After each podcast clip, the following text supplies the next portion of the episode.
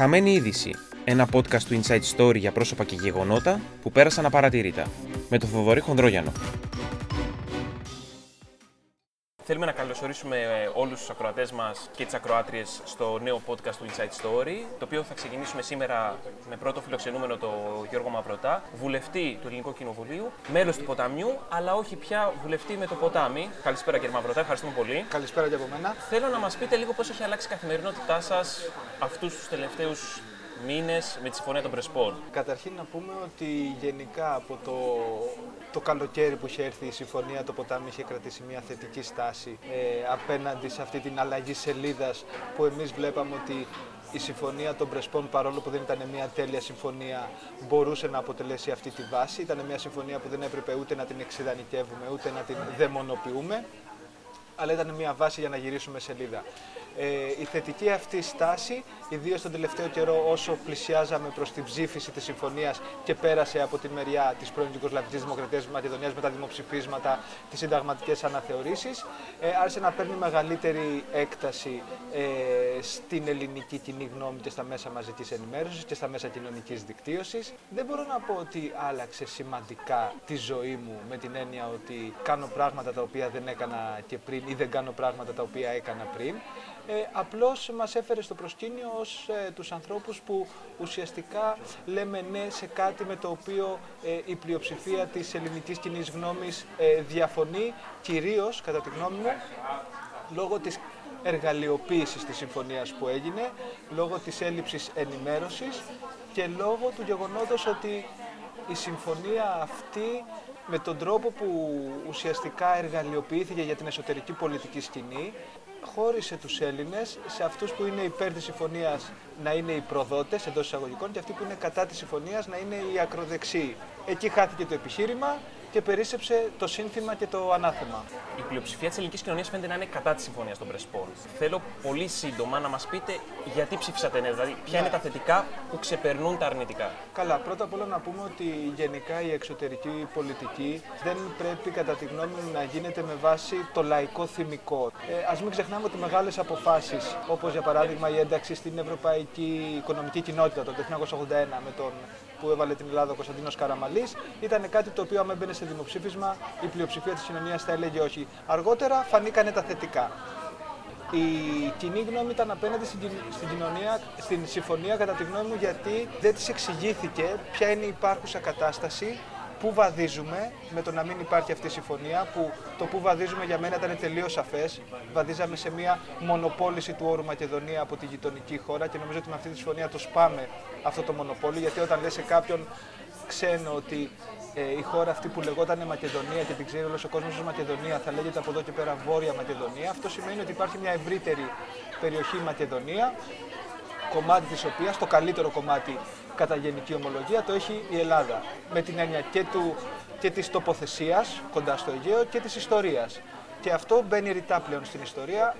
Εντάξει, μπορεί να πήραμε το καλύτερο κομμάτι στους Βαλκανικούς πολέμους, αλλά δεν την πήραμε ολόκληρη. Υπάρχει κομμάτι που είναι στη Σερβία και κομμάτι που είναι στη Βουλγαρία. Η Μακεδονία του Πυρήνα, όπως λέγεται.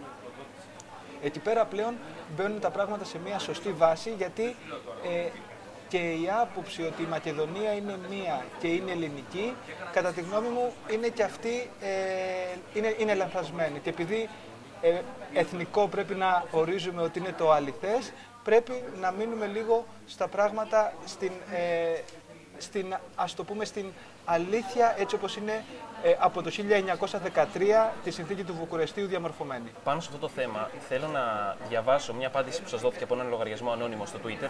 Θα μιλήσουμε για το Twitter και για το πώς αντιμετωπίστηκε ο λογαριασμό σας κατά τη διάρκεια της συζήτησης για της Συμφωνίας των Πρεσπών. Έχει μέσα ένα επιχείρημα το οποίο λέχθηκε από τον πολιτικό χώρο που δεν ψήφισε τη συμφωνία. Το tweet έχει ως εξής. Άνθρωπέ μου ξεκόλα με το όνομα, προς εσάς απευθύνεται. Μιλάμε για εθνικότητα. Εμείς έχουμε ελληνική εθνικότητα, αυτή μακεδονική. Τι δεν καταλαβαίνεις ή κάνει πως δεν καταλαβαίνεις. Μιλάμε για γλώσσα. Μπορούν να διαβάσουν τι γράφουν τα αρχαία μακεδονικά νομίσματα. Εμείς μπορούμε γιατί είναι η γλώσσα μας. Το επιχείρημα είναι το εξής, ότι δώσαμε γλώσσα και εθνικότητα. Το nationality yeah. μακεδονικό και η γλώσσα τους είναι μακεδονική. Τι απαντάτε σε αυτό; Λοιπόν, οι συμφωνίες δεν δίνουν εθνότητα. Η εθνότητα είναι ένα θέμα, ένα κομμάτι του αυτοπροσδιορισμού του κάθε λαού. Οι συμφωνίες καθορίζουν μόνο τις σχέσεις μεταξύ κρατών. Και τις σχέσεις κράτους-πολίτη. Εκεί πέρα αυτό που λέω, αναφέρεται ως μακεδονική ηθαγένεια και το διευκρινίζουν αυτοί με την ρηματική διακοίνωση, με τη συνταγματική αναθεώρηση, είναι ουσιαστικά στο πού ανήκει ο, ο συγκεκριμένος πολίτης και τη σχέση του με το κράτος που είναι η Βόρεια Μακεδονία. Και υπάρχει και η διευκρίνηση ότι είναι πολίτης μακεδονική, ηθαγένεια μακεδονική, πολίτης Βόρειας Μακεδονίας. Δεν νομίζω δηλαδή ότι ε, πρέπει να φοβόμαστε και τη σκιά μας σε τέτοια θέματα. Πρέπει να έχουμε μια εθνική αυτοπεποίθηση. Οι Έλληνες Μακεδόνες, η ηθικότητά τους είναι ελληνική. Μην το ξεχνάμε αυτό το πράγμα. Δεν έχουμε δηλαδή ε, θέματα να ορίσουμε ότι έχουμε κάποιους οι οποίοι έχουν διπλή ε, ηθαγένεια και μακεδονική και ελληνική μέσα στην, ε, στην ελληνική Μακεδονία. Στο θέμα της γλώσσας, ε, θεωρώ ότι εκεί πέρα υπάρχει μια μεγάλη υποκρισία. Ο Μέγας Αλέξανδρος δεν μίλαγε μακεδονικά. Ο Μέγας Αλέξανδρος μίλαγε ελληνικά. Ο Αριστοτέλης ήταν Έλληνας. Ο, δηλαδή, όταν λέμε ότι δώσαμε τη μακεδονική γλώσσα, δηλαδή δώσαμε κάτι το οποίο δεν το έχουμε. Μακεδονική γλώσσα δεν είχαμε ποτέ. Ούτε ο Μέγας Αλέξανδρος μίλαγε μακεδονικά, ούτε τίποτα. Είναι το σλαβικό ιδίωμα και αυτό υπάρχει μέσα στη συμφωνία, ότι ανήκει στην οικογένεια των σλαβικών ε, γλωσσών. Παντού στον κόσμο και στο Συμβούλιο της Ευρώπης που πηγαίνω τέσσερις φορές το χρόνο έχει την χώρα, την έχει ως φύρομ, όπως είναι η διεθνής ονομασία στους οργανισμούς, αλλά η γλώσσα τους είναι μακεδονική, Macedonian. Οπότε είναι κάτι το οποίο ήδη υπήρχε αυτό το πράγμα. Βάζουμε και τη διευκρίνηση ότι ανήκει στην οικογένεια των σλαβικών γλωσσών και δεν νομίζω ότι ε, έχουμε κανένα πρόβλημα και πρέπει να βλέπουμε τα πράγματα, στο πούμε, με τέτοια φοβικότητα μάλλον είναι τεχνική αυτή η, η φοβία που δημιουργείται ε, πάνω στα θέματα, στα θέματα αυτά. Μιλήσατε για τεχνητή φοβία και για εργαλειοποίηση.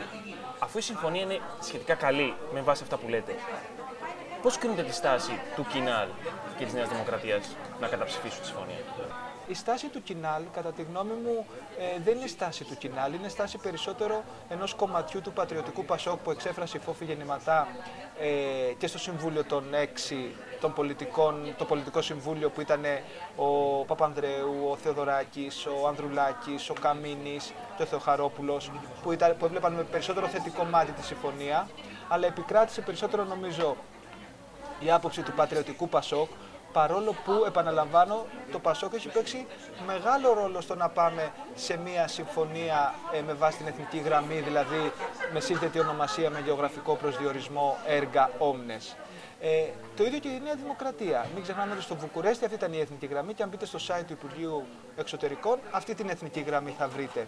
Από εκεί και πέρα όμως μέτρησε το συναισθηματικό φορτίο, ότι δηλαδή υπήρχαν, ε, ήταν μια συμφωνία για την οποία όλοι θέλανε τη λύση, αλλά δεν θέλανε το πολιτικό κόστος το οποίο συνεπάγει τη συγκεκριμένη λύση. Και ειδικά στη Βόρεια Ελλάδα είναι μεγάλο το πολιτικό κόστος, γιατί υπάρχει το έντονο συναισθηματικό φορτίο το οποίο απόλυτα αντιλαμβάνομαι.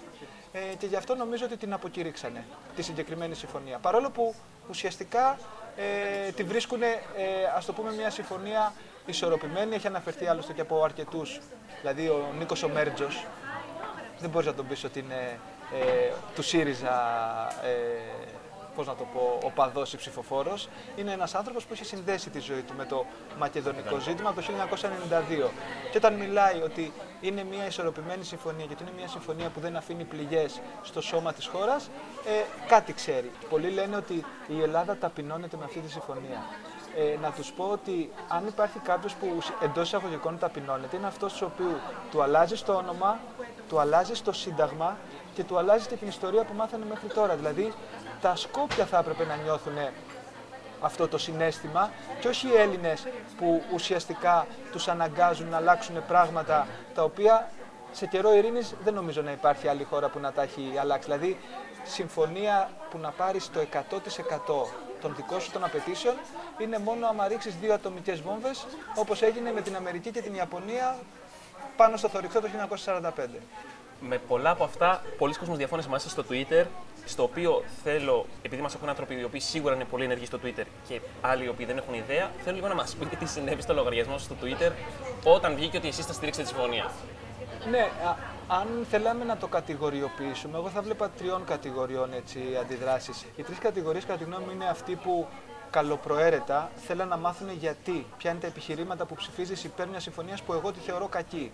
Ε, και σε αυτούς προσπαθούσα να απαντήσω και πολλά email δέχτηκα τέτοια και στα οποία απαντούσα και έλεγα τα επιχειρήματα, τους παρέπεμπα σε άρθρα, τους παρέπεμπα σε ομιλίες. Μία δεύτερη κατηγορία είναι ε, τα στρατευμένα trolls των κομμάτων. Είτε Χρυσή Αυγή, είτε Ανέλ, είτε Νέα Δημοκρατία.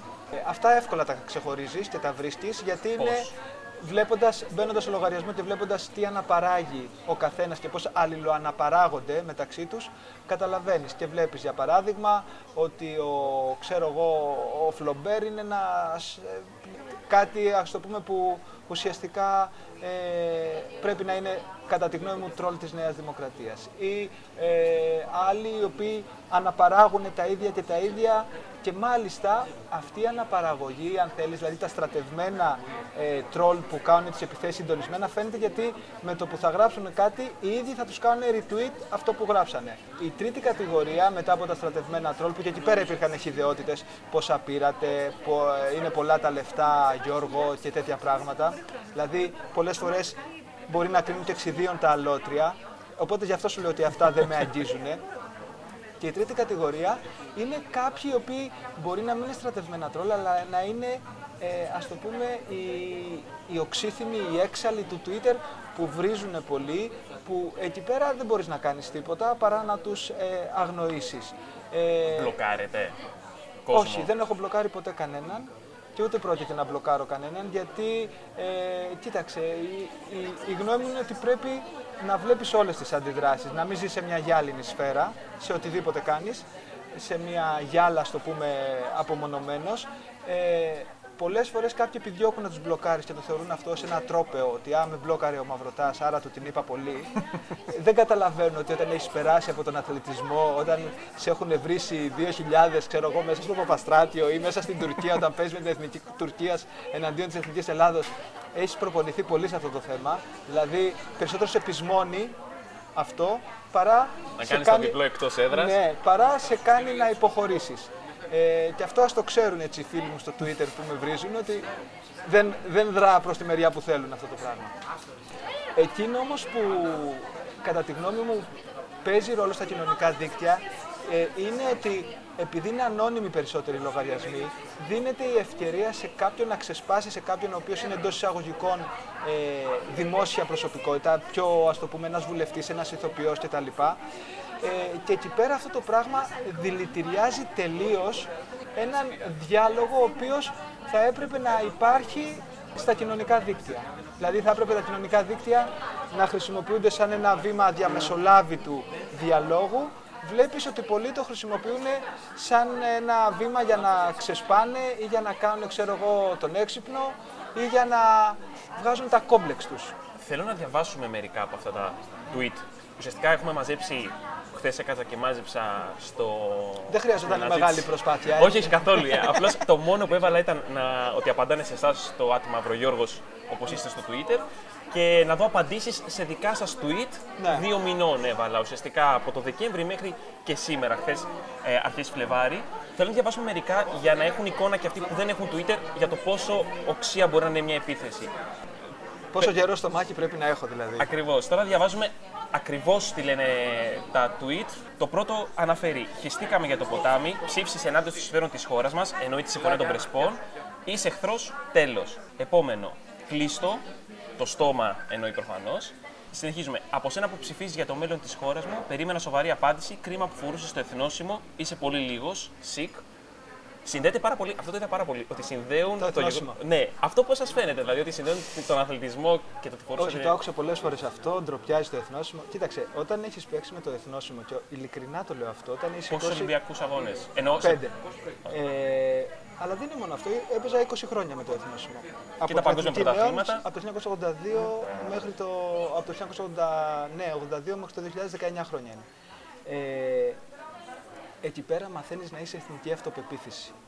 Όταν είσαι εθνική αυτοπεποίθηση, δεν τζιμπάς σε κάποιες ανυπόστατες φοβίες που μπορεί να κτίζουν με πολιτικές καριέρες, αλλά κάνουν κακό στις εθνικές προοπτικές. Και αυτό το ζήσαμε όλα αυτά τα χρόνια. Το ζήσαμε με το μακεδονικό. Ε, θεωρώ ότι πρέπει κάποια στιγμή να βγαίνεις μπροστά, να λες τα αρετά τη γνώμη σου, και ας είναι η πλειοψηφία απέναντι. Εγώ νομίζω ότι στο βάθος του χρόνου τελικά ε, θα δικαιωθείς αν πιστεύεις πράγματι αυτό που λες και αυτό που κάνεις και ε, έχεις έτσι εμπιστοσύνη στις, ε, στην κρίση σου και στο, σε αυτούς που στηρίζουν μια θέση και που έχουν και το διεθνή ας το πούμε, ε, περιβάλλον ε, λαμβάνουν υπόψη. Δεν πρέπει να βάζουμε συνεχώς το κεφάλι στην άμμο σαν στο κάμιλι και να λέμε Όχι, αυτό δεν είναι πρόβλημα, Όχι, αυτό δεν είναι πρόβλημα. Βάλτε το κάτω από το χαλί, βάλτε το κάτω από το χαλί. Γιατί μπήκαμε στα μνημόνια; Γιατί δεν θέλαμε να λύσουμε τα προβλήματα την ώρα που έπρεπε. Μη σκάσεις σε μένα αυτό, δώσω στον επόμενο. Το μη σκάσεις σε μένα αυτό, δώσω στον επόμενο, μας έχει φέρει εδώ. Προχωράω στο επόμενο tweet, απάντηση σε δικό σας tweet που είναι σε εσάς και προς το ποτάμι. Ντροπή σου, πρόδωσες ό,τι έκανες τότε, όχι αναφορικό ειδικό, στους αγώνες με την εθνική. Κρύψου και μην εμφανίζεσαι δημόσια. Το επόμενο είναι σκάσε μαλακισμένη η επόμενη φράση. Αρκετά τέτοια... Αυτά είναι τα ήπια. Αυτά είναι τα ήπια. Ε, θέλησα να μαζέψω και μερικά τέτοια γιατί ναι. είναι σημαντικό να φανεί οξύτητά τους, η οποία είναι. και εμείς έχουμε μαζέψει 20, ήταν πολύ περισσότερα. Εγώ πάντως προσωπικά που σε κράζω με πρώην ψηφοφόρος του ποτάμι, άτυπο, ε, με χάστε το ποτάμι, που σας συγχάθηκα, ξέρω πλέον βαφτίστηκα ακροδεξιός. Είναι αυτό που λέγαμε για την εργαλειοποίηση. Ότι όσοι συμφωνούν είναι οι προδότες, όσοι διαφωνούν είναι οι ακροδεξιοί. Και χάσαμε κάπου το μέτρο Α, εκεί πέρα. Αυτό πιστεύετε ότι το έκανε σε ένα βαθμό και το πολιτικό σύστημα; Ναι, ε, σχέδιο του ΣΥΡΙΖΑ ήταν. Έτσι ξεκίνησε να διεμβολήσει τη Νέα Δημοκρατία με αυτό το θέμα. Γιατί η Νέα Δημοκρατία έχει και πιο σκληρή δεξιά, έχει και πιο φιλελεύθερο κομμάτι. Άμα ακούσεις το Δένδια, ο οποίος ΣΥΡΙΖΑ εν παρόδο δέχτηκε επιθέσεις από τα τρόλ της Νέας Δημοκρατίας. Της Νέας Δημοκρατίας, έτσι ε, για τη στάση του μέσα στη Βουλή που κράτησε, που ήταν πιο ήπια, πιο κεντροδεξιά. Ε, και είναι σαφές δηλαδή αυτό από συγκεκριμένους λογαριασμούς. Ε, επειδή ακριβώς είναι μεγάλο καράβι η Νέα Δημοκρατία, ήθελε να τη διεμβολήσει. Η Νέα Δημοκρατία αντιστάθηκε σε αυτό στεγανοποιώντας το δεξιό της τείχομα, αποκηρύσσοντας τη συμφωνία, παρόλο που δεν τη θεωρούσε και κακή, κατά τη δική μου άποψη και κατά διαλόγους που έχω μέσα στη Βουλή. Ε, το Κινάλ το ίδιο, αλλά εκεί πέρα επικράτησε το πατριωτικό Πασόκ.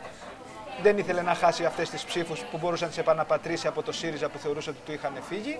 Με αποτέλεσμα αυτή η εργαλειοποίηση να διώξει ε, τον ορθολόγο. Δηλαδή να μην μιλήσουμε ποτέ παρά μόνο λίγο την τελευταία εβδομάδα για το τι μας δίνει η συμφωνία, τι κερδίζουμε από αυτά που de facto είχαμε χάσει τα τελευταία 25 χρόνια, ε, πού συμβιβαζόμαστε, γιατί κάναμε συμβιβασμούς το μακεδονική ε, ηθαγένεια και το μακεδονική γλώσσα είναι συμβιβασμοί γιατί ήταν η κόκκινη γραμμή από εκείνη την πλευρά.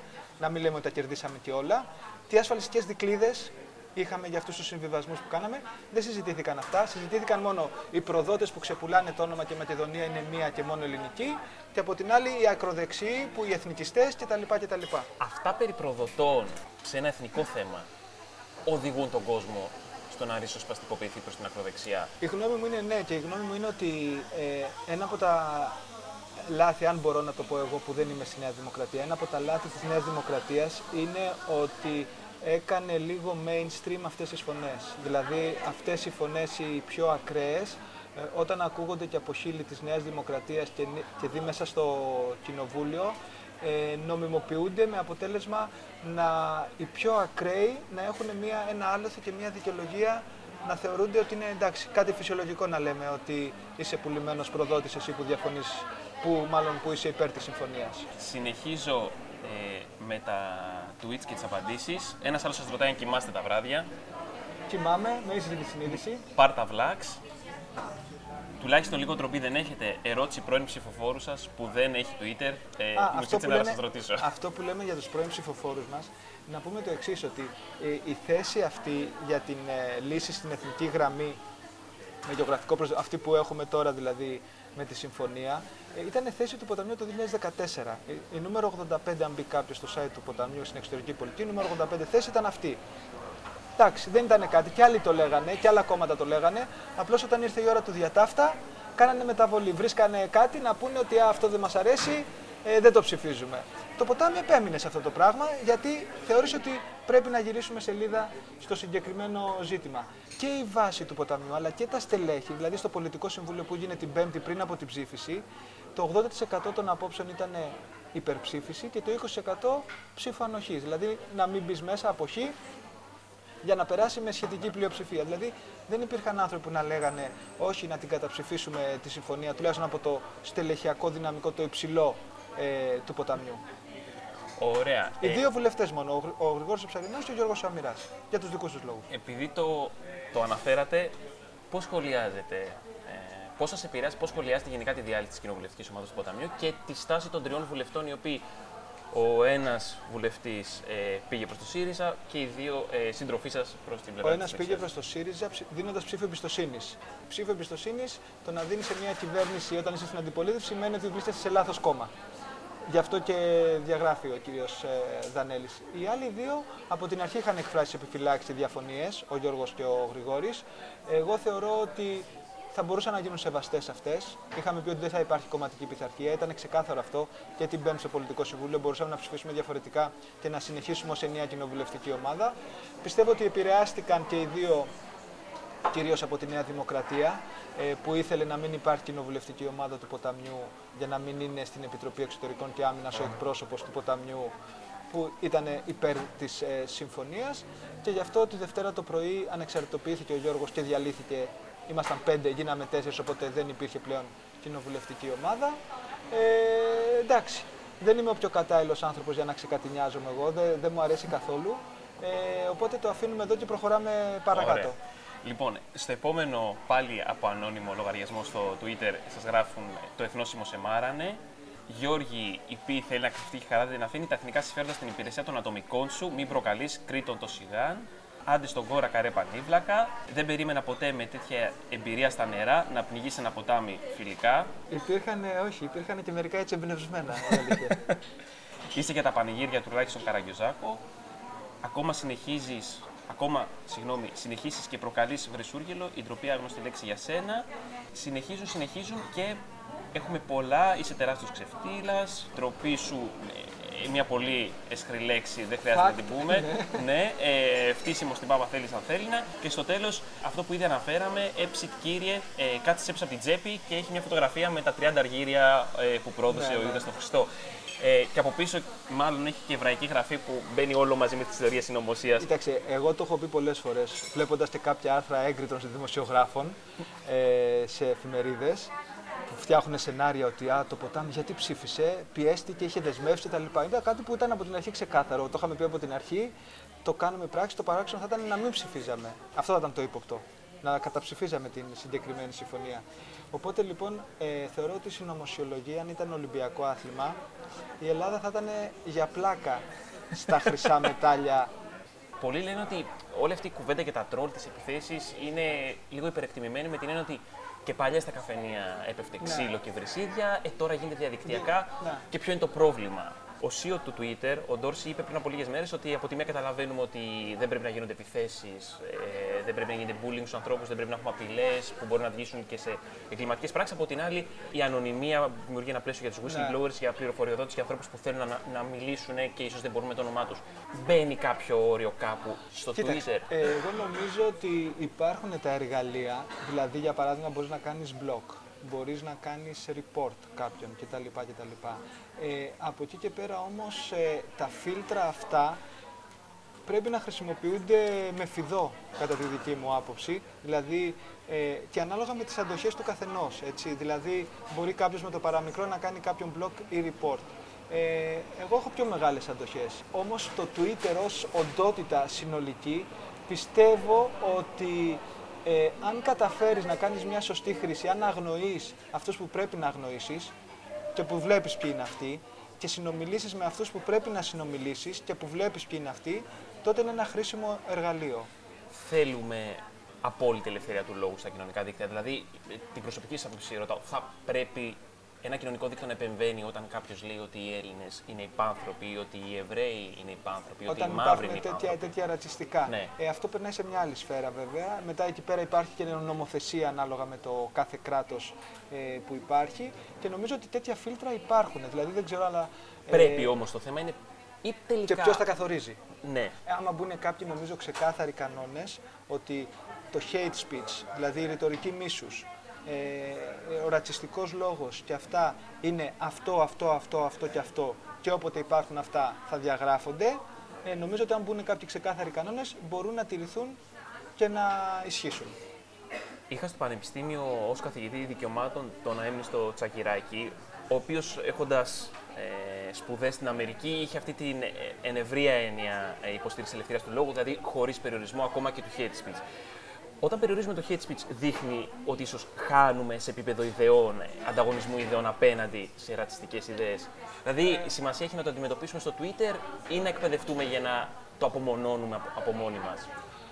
Μήπως δηλαδή Ναι. το Twitter απλά δείχνει ότι αυτό υπάρχει στην κοινωνία μας; Ε, Το Twitter δείχνει ότι αυτό υπάρχει στην κοινωνία μας ε, και το θέμα είναι αν θα πρέπει να ε, συνειδητά να το απορρίψουμε και να το προσπεράσουμε ή να το κάνουμε αυτό το πράγμα θεσμικά και να το απαγορέψουμε.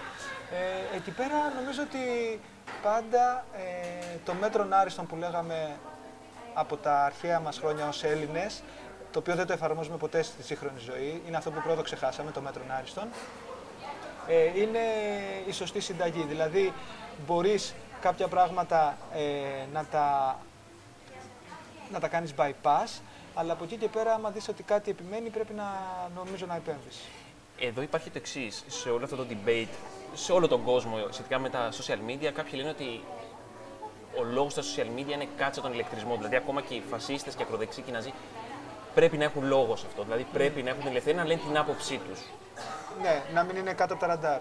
Ναι, σε αυτό, αυτό πώς σας φαίνεται; Ε, το θέμα είναι ότι αν βάλεις εσύ κάποιους κανόνες, δηλαδή για παράδειγμα το να, να προωθεί κάποιος για παράδειγμα την παιδοφιλία μέσα από το Twitter, ε, αυτό όπως καταλαβαίνουμε είναι κάτι το οποίο πρέπει να το κόβεις εν τη γενέση του. Το οποίο είναι εγκληματική πράξη, θα πει κάποιος. Ναι. Ωστόσο, στην περίπτωση ότι εγώ εκφράζω μια άποψη ότι πιστεύω ότι ο ελληνικός λαός είναι κατώτερος από τον τουρκικό, για να μην πω το αντίστροφο, Ναι. ε, είναι, μια, είναι στο πλαίσιο της ελευθερίας του λόγου. Αυτό, αυτό εντάξει, δεν μπορείς να πεις ότι είναι κάτι το οποίο όταν εκφράζεσαι έτσι με, με αυτόν τον τρόπο, αλλά όταν εκφράζεσαι, ας το πούμε, με ε, υπερβολές και όχι με έναν ε, λόγο, ας το πούμε, που έχει περισσότερο ιδέες και που μπορεί να μην συμφωνείς, αλλά έχει κάποιες ιδέες και όχι ε, βρυσιές ιδεότητες κτλ.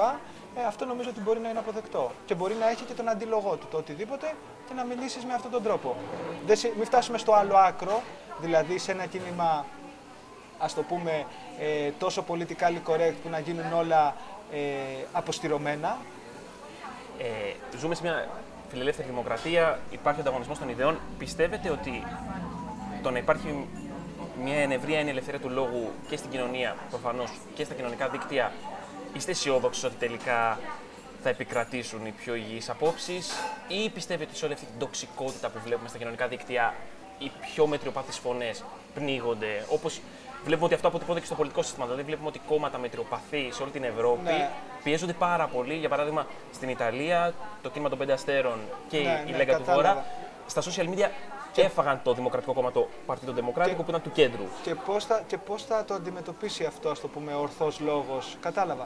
Ε, Μπορεί να η κερδίσει ή στην πραγματικότητα φέρουμε αυτά τα εργαλεία να περιορίσουμε τους Ναζί, να περιορίσουμε τους ακροδεξιούς, τις κακές φωνές, τους ψεκασμένους στο Twitter. Γιατί δεν μπορούμε να τους κερδίσουμε στην πραγματικότητα. πάντα στην πραγματικότητα ε, το θέμα είναι ότι οι ακραίοι ε, σε μια τέτοια διαδικασία ε, είναι αυτοί που κερδίζουν. Τα αντισώματα, ας το πούμε, του ορθού λόγου ή του επιχειρήματος κτλ. κτλ ε, μπορεί να είναι διάχυτα στην κοινωνία, αλλά δεν είναι, ας το πούμε, τόσο στοχευμένα όσο των ακραίων που μπορεί με αυτόν τον τρόπο να διεισδύσουν.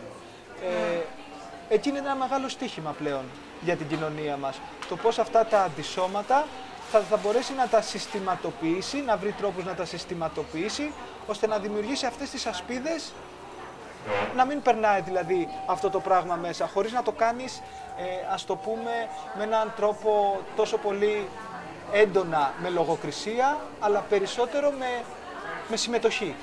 Προλαβαίνουμε να το κάνουμε αυτό. Εί- Είστε ένας άνθρωπος και από του αθλητισμού και του πανεπιστημίου. Ναι, η αν παιδεία μπο- προλαβαίνουμε. μπορεί να το κάνει αυτό ή χάσαμε; Ε, Έχουμε τον Τραμπ ήδη πρόεδρο. Ναι, η παιδεία, η παιδεία είναι κάτι το οποίο είναι long term, δηλαδή αποδίδει μακροπρόθεσμα. Δηλαδή, αν αποφασίσουμε κάτι τώρα, θα δούμε τα αποτελέσματα μετά από 15-20 Δεν ακούγεται χρόνια. πολύ αισιόδοξο. Ναι. Ε, Όχι, απλώς ε, εγώ θέλω να πιστεύω ότι, επειδή πάντα βλέπω το ποτήρι μισογεμάτο, ότι τα αντισώματα αυτά υπάρχουν στην κοινωνία, απλώς δεν είναι ευθυγραμμισμένα, στο πούμε. Δηλαδή, ορθολογικούς ανθρώπους μπορείς να βρεις σε όλους τους πολιτικούς χώρους, απλώς πάντα ε, βγαίνουν στην επιφάνεια οι πιο συγκρουσιακοί. Και αυτό το πράγμα δημιουργεί μια τοξικότητα, μια πόλωση που μεταφέρεται παντού. Αν αυτό το πράγμα δεν το καταλάβουμε κι εμείς, είτε στην Ευρώπη, είτε στην Ελλάδα, είτε στον περίγυρό μας, ε, να δίνουμε σημασία και δύναμη σε φωνές πιο, ας το πούμε, ε, μετριοπαθείς και ορθολογικές που από τη φύση τους δεν το έχουν αυτό το πράγμα, δεν την έχουν αυτή τη δύναμη, αλλά πρέπει να τις ενισχύσουμε, ε, τότε θα επικρατούν πάντα οι ακραίοι. Θα ήσασταν υπέρ να σταματήσει να υπάρχει ανωνυμία στο Twitter; Ε, αυτό θα, έβα- θα ανέβαζε λίγο τον πύχη, ε, ας το πούμε, θα αναλάμβανε ο καθένας τις ευθύνες του. Ε, εντάξει, με την πρόσφατη εμπειρία μου ε, και τα λοιπά, νομίζω ότι εντάξει, δεν θα ήταν, δεν θα ήτανε κακό. Δηλαδή να υπάρχει μια, να αναλαμβάνω την ευθύνη του αυτού, αυτού που λέω. Ε, θα αναβάθμιζε πιστεύω το, τον διάλογο. Ωστόσο, θέλω να σας ρωτήσω ότι μιλώντας με ανθρώπους που έχουν ανώνυμους λογαριασμούς στο Twitter, ένα επιχείρημα είναι ότι εγώ μπορώ να λέω πιο άνετα σε σχέση Ναι, με, τη- σί- σίγουρα. με, την, ε, με την εργασία μου ή υπάρχει και το εξής επιχείρημα, ε, το οποίο το ακούω και το λέω, ότι δεν ξέρεις ποτέ πώς αυτό μπορεί να σου γυρίσει μπούμεραν και από το κράτος το αν κάποια στιγμή γίνει πιο αυταρχικό και πώς μπορεί να το χρησιμοποιήσει αυτό που Ναι, έγραψες. γι' αυτό, γι' αυτό σου λέω ότι είμαι και εγώ έτσι επιφυλακτικός απέναντι και μιλάω για κάποιον βαθμό, ας το πούμε, ε, μείωσης της, ε, της ανωνυμίας. Ε, η αλήθεια είναι ότι επώνυμα να γράφεις τη γνώμη σου κτλ. θέλει, θέλει μεγάλη, θέλει θάρρος, ρε παιδί μου, θέλει ευθύνη για να το κάνεις και ιδιαίτερα όταν είναι να γράψεις κάποια πράγματα τα οποία μπορεί να σε φέρουν σε μια δύσκολη θέση απέναντι ξέρω εγώ, και στην εργασία σου, απέναντι ε, και σε οτιδήποτε άλλο. Όμως αυτή την ποιότητα ε, την έχει ανάγκη το πολιτικό σύστημα. Δηλαδή από εκεί πέρα μπορείς να βρεις ανθρώπους που έχουν το θάρρος της γνώμης τους, που έχουν την, ε, το σθένος να υποστηρίξουν αυτό που πιστεύουν και ας μην είναι προς το συμφέρον τους και προς το δικό τους όφελος. Νομίζω ότι μπορεί να, αναδείξουν, ε, να αναδειχθούν από εκεί πέρα άνθρωποι ε, που έχουν κάτι να πούνε χωρίς να πρέπει συνεχώς να κρύβονται πίσω από την ανωνυμία. Ποιος λογαριασμός από το ελληνικό Twitter σας αρέσει, ή ποιον θεωρείτε και αποτελεσματικό; Ε, δύσκολη ερώτηση. Τώρα αυτό θα πρέπει να το, να το σκεφτούμε. Υπάρχουν... ε, Να ρίξω σε, μερικές ιδέες. σε κάθε... Ναι, ναι, για κάνει ένα name ναι, dropping. θα κάνω ένα ε, έτσι λίγο προβοκατόρικο. Ο λογαριασμός του Πάνου Καμένου είναι ένας λογαριασμός με αρκετή κίνηση. Με έχει μπλοκάρει. Α, δεν θα- Δυστυχώς. Για, γιατί όμως τέτοιου είδους λογαριασμοί. ε, Δεν το ρώτησα, δεν φαντάζομαι γιατί σας έχει μπλοκάρει, ξέρετε γιατί σας έχει μπλοκάρει. Α, εδώ και πολλά χρόνια, από τότε που μπήκα στην πολιτική. Ε, γιατί. Αυτός ένας άλλος λογαριασμός είναι του Άδωνη Γεωργιάδη. Ναι, Γιατί- πολύ ενεργός. Γιατί είναι επιτυχημένοι ας πούμε, αυτοί οι δύο λογαριασμοί. Ενώ τι κάνει; Ο Πάνος Καμένος, για παράδειγμα, είχε ανεβάσει ε, την άλλη τη φωτογραφία με τις γραβάτες, θα το είχατε δει. Ναι, με τα ναι. μικρά πέικ πάνω που μετά είπε ότι ήταν χτύπημα από το γιο του. Ναι, ε, τι κάνει πετυχημένους αυτούς τους λογαριασμούς. Ναι, Ε, είναι ε, επικοινωνιακοί και οι δύο, και ο Άδωνης και ο Καμένος. Ε, εξωστρεφείς, δηλαδή γράφουν ε, στο Twitter ε, μια σκέψη που μπορεί να τους έρθει εκείνη τη στιγμή, τη γράφουν πολύ άμεσα κτλ. Ε, και μην ξεχνάμε ότι έχουν και πολλούς, ε, κατά τη γνώμη μου, στρατευμένους ακόλουθους που αναπαράγουν συνεχώς και δείχνουν έτσι μια υπερδραστηριότητα των συγκεκριμένων. γιατί όποιο τσαλακώνεται πηγαίνει καλά στο Twitter και γενικά στα social media. Δηλαδή και ο Τραμπ κάνει το ίδιο πράγμα. Έχεις την αίσθηση ότι ο Τραμπ είναι, Γιατί είναι- στην τουαλέτα του και εκείνη τη στιγμή είναι με το κινητό και ε, ο το, γράφει ό,τι Twitter, θέλει. το Twitter σου δίνει την εξής δυνατότητα. Εγώ θεωρώ το μεγαλύτερο του προσόν ότι μπορείς αδιαμεσολάβητα να εκφράσεις την άποψή σου για κάτι. Και το έχω χρησιμοποιήσει εγώ αυτό έτσι. Δηλαδή κάτι το οποίο... Ε, Πολλές ειδήσεις βγαίνουν από το Twitter. Δεν βγαίνουν από δηλώσεις σε κάποια εφημερίδα κτλ. Οπότε ο καθένας μπορεί να δημιουργήσει μια είδηση και δει τα πολιτικά πρόσωπα ε, αδιαμεσολάβητα. Μπορεί κάποιος να μην έχει βήμα στην εφημερίδα ή στο ραδιόφωνο ή στην τηλεόραση, να έχει βήμα μόνο στο Twitter και αυτό να δημιουργήσει ένα buzz, ξέρω εγώ, γύρω από το πρόσωπό του. Θέλω να ρωτήσω κάτι άλλο για ένα προσόν, μπορεί να είναι και ελάττωμα του Twitter και θέλω να δω πώς το βλέπετε. Είναι ότι μιλήσαμε πριν, για παράδειγμα, για το πού μπαίνει το όριο στο ότι μπορώ να εκφράζω την ελευθερία της γνώμης μου, αλλά μπορώ να εκφράζω τη γνώμη μου ελεύθερα, αλλά δεν μπορώ να προσβάλλω τους άλλους. Κάποιοι λένε ότι όλη αυτή η ελευθερία στο Twitter δημιουργεί στην πραγματικότητα ε, ένα challenging πλαίσιο ιδεών. Δηλαδή ότι κάποιος μπορεί να βγει και να πει ότι ο αντισημιτισμός είναι το μέλλον του κόσμου, πιστεύει ότι μπορεί να οδηγήσει στο αντίθετο αποτέλεσμα γιατί κάποιος από κάτω θα του γράψει ότι αυτό που λες είναι ψέμα γι' αυτό και γι' αυτό το λόγο, θα το απαντήσει ότι είναι fake. αυτό, αυτό έχει να κάνει με αυτό που λέγαμε προηγουμένως, δηλαδή με το, ε, την επιχειρηματολογία που μπορεί να υπάρξει στο Twitter και που πραγματικά μπορεί να δημιουργήσει τέτοια, ας το πούμε, τέτοια threads, τέτοιες ε, πολύ ενδιαφέρουσες, ε, ενδιαφέροντες διαλόγους. Ε, το κακό είναι όμως ότι μέσα σε ένα τέτοιο thread θα μπουν άλλοι 100 και θα βρίσουν ο ένας τον άλλον κτλ. Με αποτέλεσμα να δημιουργείται πολύ θόρυβος εντός εισαγωγικών και να υπάρχει μια τοξικότητα, η οποία αυτή η τοξικότητα πολλές φορές μια συζήτηση που ξεκινάει με καλές προδιαγραφές να καταλήγει σε ένα ξεκατίνιασμα ή σε, ένα, σε μια ανταλλαγή ίδρων κτλ. Μένουμε όμως στο Twitter, παρότι το βρίζουμε το Twitter που επιτρέπει σε άλλους να μας βρίζουν, μένουν όλοι, όλοι εκεί. Γιατί ναι. γίνεται αυτό; Να σου πω γιατί το κάνω εγώ.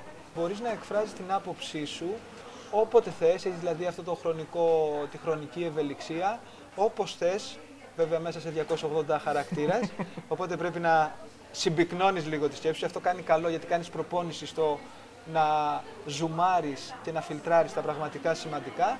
Και από την άλλη μεριά θέλω να βλέπω και τι γίνεται, τι, τι, τι λέει ο κόσμος, να μην είμαι σε μια γυάλινη σφαίρα μόνος μου, με, με το... μόνο τους συνεργάτες μου να μου λένε τι καλά που τα τι καλά που τα Με τον πάνω καμένο όμως πώς επικοινωνείτε στην μπλοκάρη, ενώ πώς βλέπετε αυτά που γράφει; Τα αναπαράγουν άλλοι συνήθως και τα βλέπω εκεί πέρα.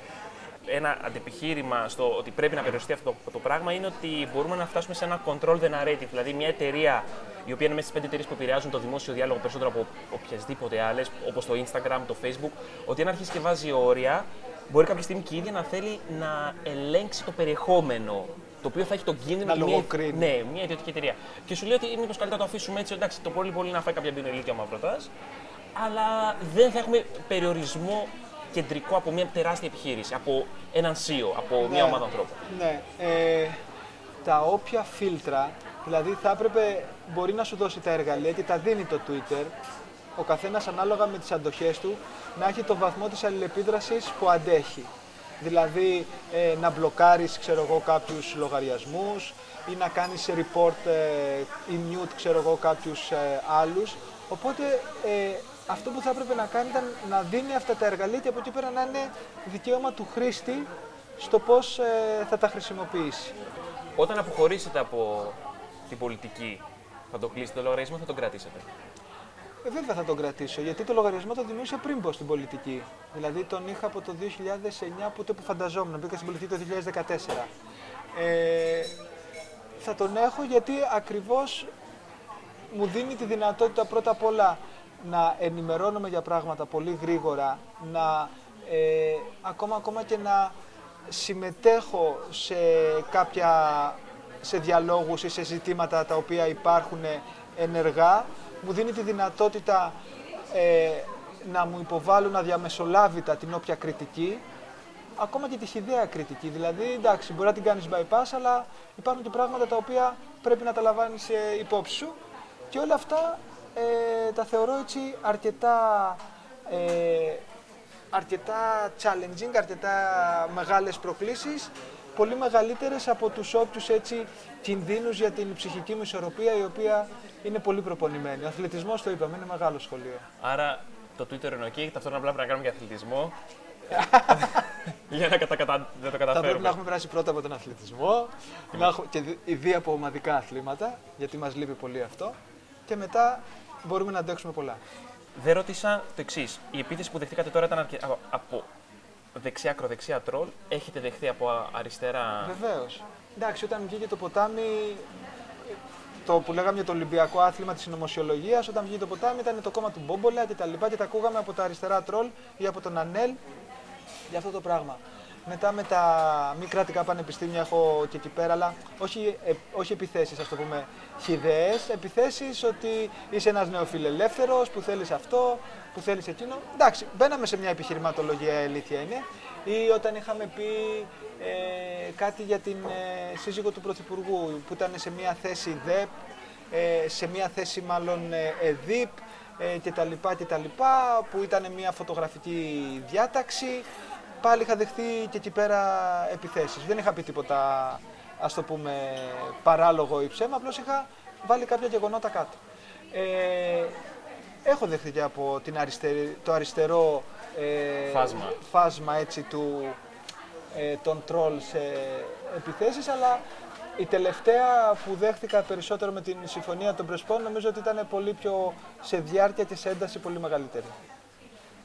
Τι προβλέπει το μέλλον για το Μαύρο, τι θα κάνετε στο μέλλον με τις εκλογές, θα είστε υποψήφιος; Ε, θα συνεχίσουμε με το ποτάμι, γιατί πιστεύω ότι το ποτάμι ε, έχει αποδείξει πλέον ότι α, είναι συνεπές και τολμηρό σε αυτά που από την αρχή έχει πει. Δηλαδή, ψηφίζοντας ποτάμι, ο ψηφοφόρος ξέρει ότι θα στηρίξει αυτά που λέει και δεν θα κάνει μεταβολή όταν έρθει η ώρα του διατάφτα για μέτρα τα οποία μπορεί να είναι αντιδημοφιλή. Μπορεί να είναι, για παράδειγμα, ε, το έξω τα κόμματα από τα πανεπιστήμια, νέο ψηφοδέλτιο στις φοιτητικές εκλογές. Να ψηφίζουμε πρόσωπα και όχι κόμματα. Ε, δεν θα κάνει πίσω αν είναι ένα ε, κάτι απλό, να εφαρμόσει τον αντικαπνιστικό νόμο, για παράδειγμα, που είναι ε, κάτι στο οποίο φαίνεται όλη η παθογένεια του πολιτικού μας συστήματος. Ένας νόμος που δεν εφαρμόζεται, τον έχουμε ψηφίσει και δεν τον εφαρμόζουμε. Είπε ο κ. Μητσοτάκης της προάλλης ότι θα τον εφαρμόσει. Αν δει τους βουλευτές του που καπνίζουν μέσα στη Βουλή, ίσως ε, έχει τους ενδιασμούς του, ίσως έχει τους ενδιασμούς του και αυτός. Είστε αισιόδοξος. Οι δημοσκοπήσεις σα δείχνουν κάτω από το όριο του 30%. Ναι. Ε, ε, απευθύνεστε και από τη συμφωνία των Πρεσπών φάνηκε σε μια ίσως μειοψηφία της ελληνικής κοινωνίας. Εγώ νομίζω ότι αυτή η μειοψηφία είναι ένα 15% στο οποίο απευθυνόμαστε για να πάρουμε το 1 πέμπτο. Είστε αισιόδοξος; Δεν θέλω να μου δώσετε μια απάντηση. Ναι, είμαι αισιόδοξος. Όχι, να, να, να, να, το τεκμηριώσω. Ναι. Όταν βλέπουμε στις δημοσκοπήσεις ότι υπάρχει ένα 12 με 15% αναποφάσιστη, αυτή η αναποφάσιση νομίζω ότι προέρχονται κυρίως από το χώρο, το μεσαίο χώρο, δεν είναι των άκρων. Των άκρων είναι πιο αποφασισμένοι στις δημοσκοπήσεις. Ε, από αυτό το 15% χρειαζόμαστε ακόμα ένα με 1,5%, ένα με 2%, δηλαδή χρειαζόμαστε τον 1 στους 7. Ε, εκεί νομίζω ότι είναι η πρόκληση για το ποτάμι, να κερδίσει αυτό τον 1 στους 7 αναποφάσιστους, ανθρώπους που ε, κατά τη γνώμη μου είναι πιο, το πιο δύσκολο, το πιο απαιτητικό εκλογικό ακροατήριο και νομίζω ότι η συνέπεια που έχει δείξει το ποτάμι ανεξάρτητα αν κάποιος συμφωνήσει όλα μαζί του ή όχι, αλλά αυτά που λέει τα στηρίζει μέχρι τέλος, είναι κάτι το οποίο μπορούμε να κερδίσουμε ε, αυτόν τον κόσμο. Πριν κλείσουμε, θέλω να σας ρωτήσω και αυτό θα το κάνουμε με όλους τους καλεσμένους μας, αν υπάρχει κάτι οτιδήποτε που δεν έχει στην κουβέντα που θέλετε να το πούμε γιατί θέλουμε να είναι με... ανοιχτά. Δεν θέλουμε να υπάρχει κάποια ερώτηση που δεν θέλουμε να κάνουμε ή κάτι το οποίο θέλετε να πείτε και δεν είπατε. Ε, όχι, απλώς ε, μετά από μία ώρα κουβέντα, αυτό που θα πρέπει να μάθει να ξεχωρίζει ο κόσμος, κατά τη γνώμη μου, ε, μέσα στην πολιτική είναι ε, η υποκρισία που πολλές φορές κρύβεται πίσω από ε, αποφάσεις, διαγγέλματα και αυτό το λέω κυρίως ε, και με βάση το θέμα της ε, συμφωνίας των Πρεσπών.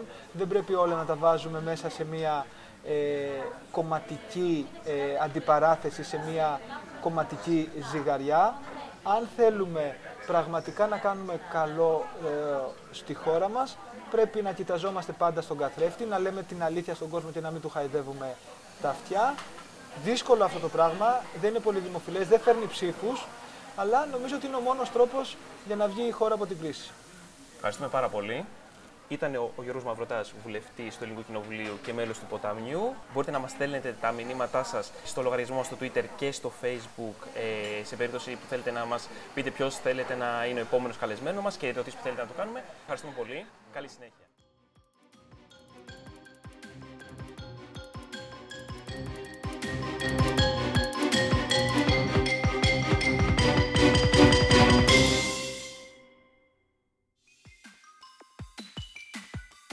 Ήταν ένα Inside Podcast, μια παραγωγή του Inside Story. Ευχαριστούμε που μας ακούσατε. Μπείτε στο insidestory.gr για περισσότερα.